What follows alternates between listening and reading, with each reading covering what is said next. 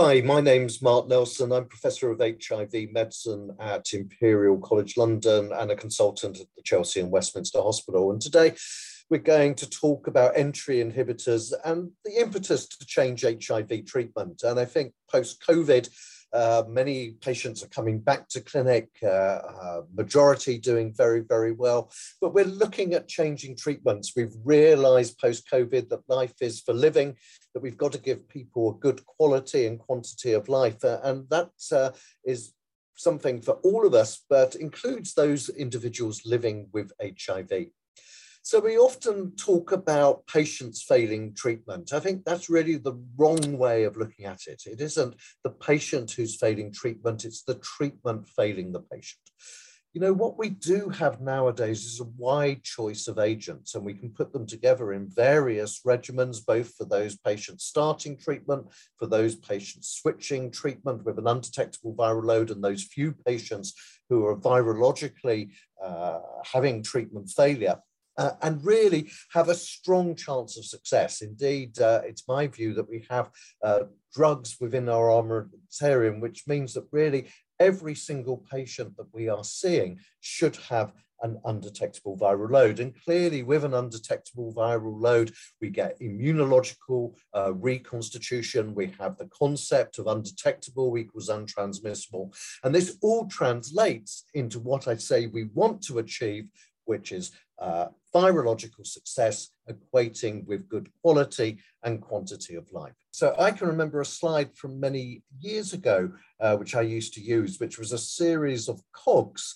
uh, which stated really that tolerability drove adherence, which uh, drove treatment success. And I think it is all about tolerability. And again, I think we're very lucky that we have treatments which are now very tolerable there have very limited toxicity, limited drug-drug interactions, and that does drive the adherence, but including in the drive to adherence is the fact that we have very simple therapies, you know, one tablet once a day, the majority without uh, any restrictions as regards diet, and as I've said already, uh, limited drug-drug interactions, and it's this tolerable, easy to adhere to therapy which is driving virological success. But we do see failure, uh, and that failure is driven in some cases by toxicities leading to lack of adherence. It, it's, it's driven by lack of adherence, which is often due to social reasons rather than drug related reasons. There may be drug drug interactions, which, uh, particularly uh, as we have moved away from a, one-stop shop as regards HIV, much more use of uh, general practitioners or of other specialists, and perhaps uh, uh, some limits on how we how well we communicate between ourselves. That we do see drug-drug interactions uh, and polypharmacy leading occasionally to virological failure. But really, we have a lot of treatment success now, in those few patients where we have virological failure with multi-resistant virus. We are lucky that we have uh, new classes of drugs coming through. And it's really over the last couple of years, we've seen new entry inhibitors. You'll be aware perhaps of some of the older entry inhibitors, uh, CCR5 inhibitors, Maraviroc, fusion inhibitors, T20. But we also have new entry inhibitors. We have fostemsavir, which blocks interactions between the GP120 and CD4 uh, receptors.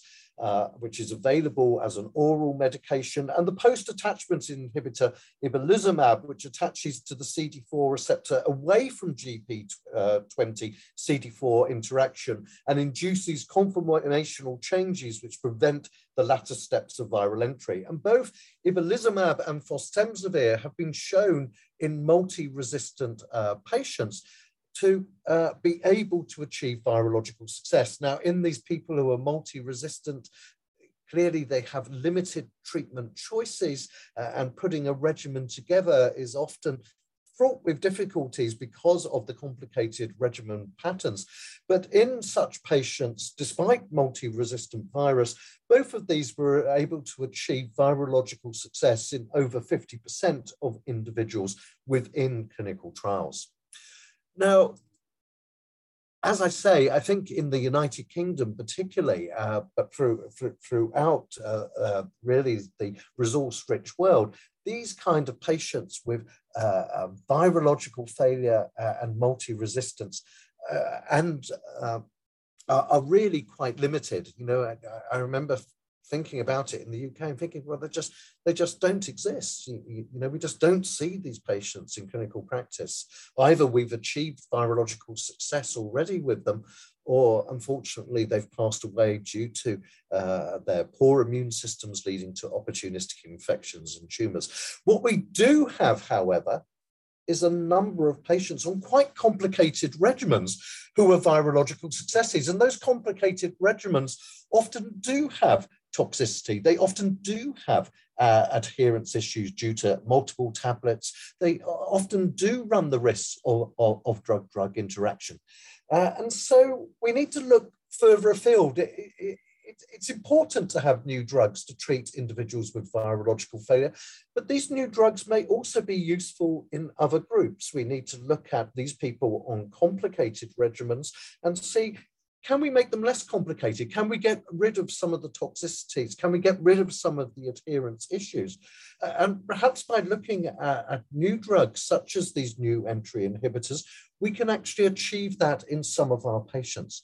And I think what happens whenever we see new drugs, and I, I, don't think it's anything to do with entry inhibitors, but also with any new agents, we tend to use them, uh, first of all, in late disease or in switch patients, and then they move to naive. And again, I think as we get experience with these new entry inhibitors in the few patients that we have, where they are definitely going to be used, those individuals with multi-resistant virus and virological failure, hopefully we can pick up the pros and cons of using these drugs and perhaps then integrate them more into our clinical practice.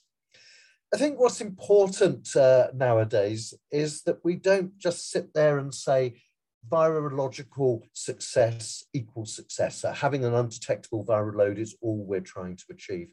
We need to realize we're not treating a virus but we're treating a patient. And for every single patient that comes to clinic, we need to ask ourselves, can we do better? Can we do better in their care, how we organize their care, but also on the drugs that they are taking and think about, is there a role for new drugs for these patients to further improve their quality and quantity of life? Thank you very much for listening today. Uh, I hope it all goes well, but do remember all drugs that we have in our armamentarium are going to be useful in the future.